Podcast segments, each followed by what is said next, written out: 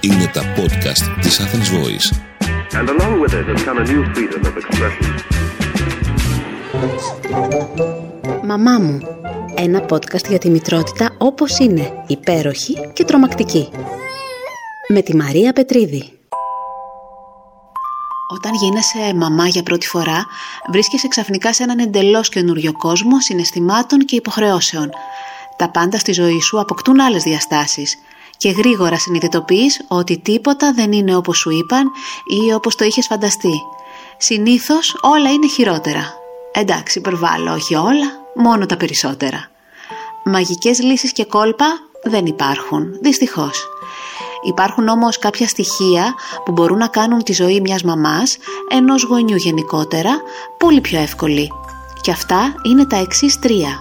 Υπομονή, υπομονή, υπομονή. Υπομονή με το μωρό σου, υπομονή με τον εαυτό σου, υπομονή με τους άλλους γύρω σου. Και αυτό το λέω εγώ που δεν ήμουν ποτέ και τόσο υπομονετική. Μάλλον το αντίθετο. Η διαδικασία της αναμονής ήταν για εμένα πάντα πάρα πολύ δύσκολη. Ε, όταν έγινα μητέρα, κατάλαβα πως αν θέλω να επιβιώσω, θα πρέπει να βρω έναν τρόπο να ελέγξω την ανυπομονησία μου. Έπρεπε να μάθω να περιμένω. Η αλήθεια είναι πως η εγκυμοσύνη κάπως σε προετοιμάζει, σε βάζει σε αυτή τη διαδικασία της αναμονής. Όλες αυτές οι πίστες που έχεις να περάσεις, οι εξετάσεις που απαιτούν χρόνο και ψυχραιμία, είναι κάπως σαν μια μίνι εκπαίδευση. Σε μένα τουλάχιστον λειτουργήσε λίγο κι έτσι. Μπήκα στο πνεύμα. Και όταν ο μικρός τύρανος γεννήθηκε και ξεκίνησε κάπου στους έξι μήνες να τρώει στερεές τροφές και να προσπαθεί να κινηθεί, να θέλει να γίνει πιο ανεξάρτητος, κατάλαβα για τα καλά πως τα μωρά έχουν άλλους ρυθμούς. Έχουν τον δικό τους χωροχρόνο που αν προσπαθήσεις να τον πιέσεις θα το πληρώσεις ακριβά. Θέλουν χρόνο για να φάνε, θέλουν χρόνο για να ντυθούν, χρόνο για να γδυθούν, για να κοιμηθούν, για να μιλήσουν, για να εξοικειωθούν με τις ρουτίνες μας, για να μάθουν και να καταγράψουν στο σκληρό τους δίσκο κάθε τι που συμβαίνει στη ζωή τους. Οπότε εμείς οι γονείς είμαστε αναγκασμένοι να ρίξουμε ταχύτητες, να σταματήσουμε να μετράμε το χρόνο και να στεκόμαστε στο παρόν, στο εδώ και τώρα. Και δεν εννοώ φιλοσοφικά, αλλά κυριολεκτικά. Ακόμα και όταν βιαζόμαστε, πρέπει να μην βιαζόμαστε. Όταν αποκτάς παιδί, τα πρώτα 2, 3, 4, 5 χρόνια δεν θα γίνεται τίποτα στην ώρα του. Τα μικρά παιδιά δεν έχουν την αίσθηση του μετά. Αδιαφορούν για το μέλλον. Και αυτό πρέπει να κάνουμε και εμείς ως ένα βαθμό. Να αγνοήσουμε τους χρόνους στο ρολόι, να ξεχάσουμε την έννοια του προγραμματισμού όπως την ξέραμε και να περιμένουμε. Δεν είναι εύκολο, Καθόλου όμως. Και ούτε το πετυχαίνεις πάντα. Εγώ για παράδειγμα.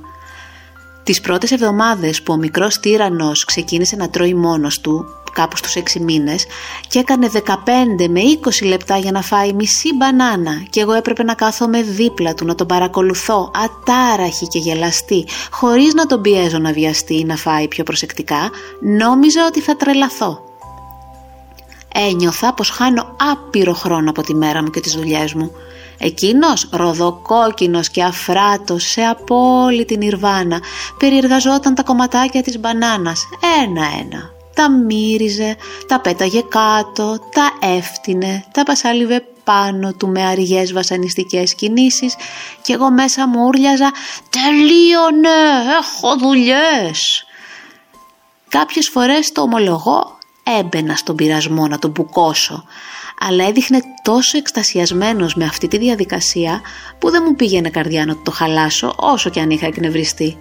Επιπλέον, όποτε ένιωθα έτσι, θύμιζα στον εαυτό μου μια γιαγιά που είχα πετύχει στο πάρκο, που τάιζε με το ζόρι το εγγονάκι της για να τελειώσουν και εκείνο το καημένο σπάραζε και υπέφερε τόσο πολύ που ήθελα να το αρπάξω και να φύγω τρέχοντας. Τη είχα μιλήσει έτσι κάπως ευγενικά, αλλά δεν νομίζω ότι είχα πετύχει και πολλά. Εγώ πάντως εκείνη την ημέρα ορκίστηκα ότι δεν θα έκανα ποτέ στο μικρό μου ανθρωπάκι κάτι τέτοιο. Πρέπει να έχουμε στο μυαλό μας πως όλα αυτά που για εμάς είναι μικρά, ασήμαντα, χωρίς καθόλου ουσία, για τα μωρά μας είναι όλος τους ο κόσμος.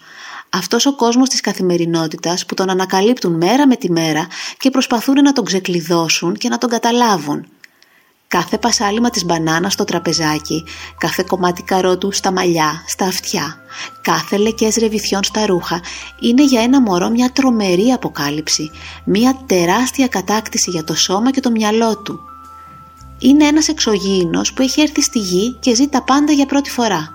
Απλώς αυτή η πρώτη φορά έχει μια κάποια διάρκεια.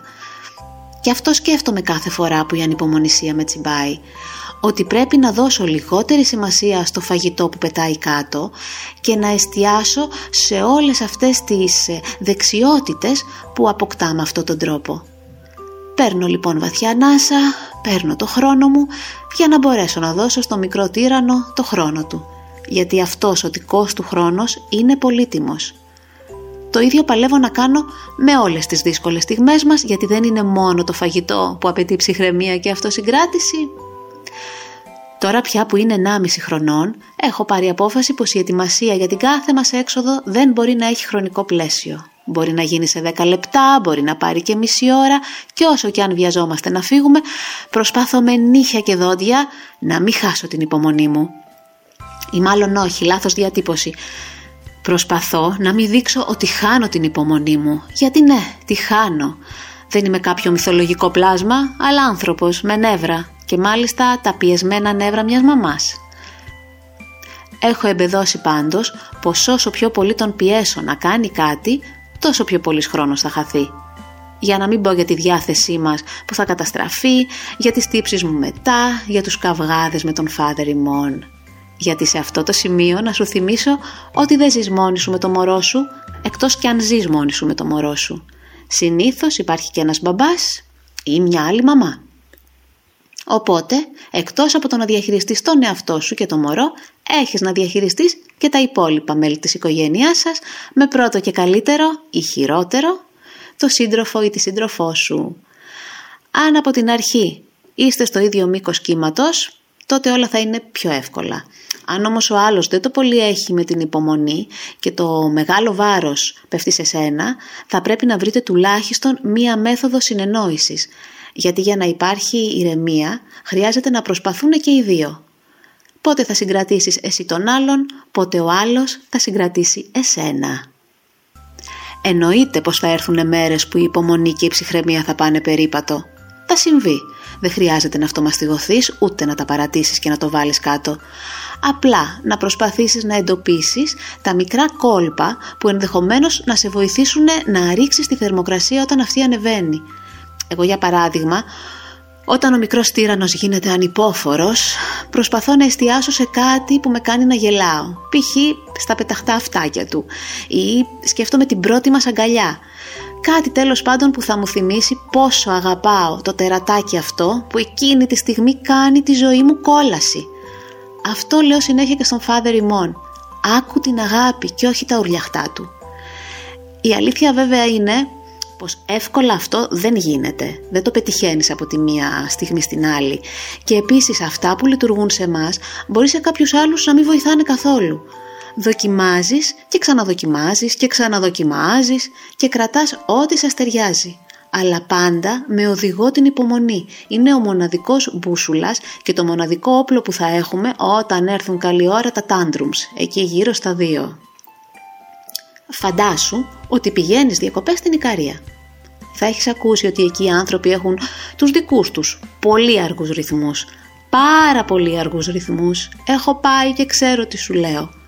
Αξίζει να χαλιέσαι, να εκνευρίζεσαι και να καταστρέφεις τις διακοπές σου. Όχι φυσικά.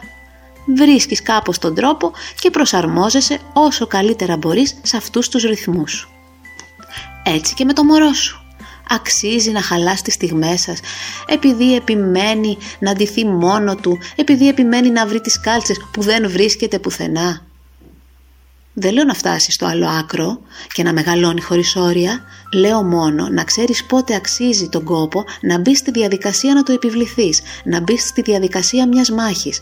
Και αυτό αν γίνει θα πρέπει να γίνει για τις δικές του ανάγκες, για την ασφάλειά του και όχι για το αν θα στήσουμε τους φίλους μας ή επειδή μπορεί να στραβώσει η πεθερά μας που θα δει το παιδί να γίνεται χάλια επειδή το αφήνουμε ελεύθερο να φάει όπως θέλει.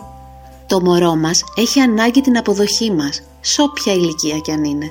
Να είμαστε αυτοί που θα αισθάνεται πως ό,τι κι αν πάει στραβά, ό,τι κι αν κάνει λάθος, δεν θα το απορρίψουμε, ούτε έτσι απλά θα το τιμωρήσουμε ή θα του βάλουμε τις φωνές. Αλλά θα κάνουμε ό,τι μπορούμε για να το καταλάβουμε και να το βοηθήσουμε να καταλάβει και αυτό τον εαυτό του και τα συναισθήματά του και τις εκρήξεις του. Και αυτό απαιτεί από εμάς να μπορούμε καταρχάς να καταλάβουμε και να ελέγξουμε τους δικούς μας εαυτούς και τα δικά μας συναισθήματα. Τόσο δύσκολο, αλλά και τόσο απλό.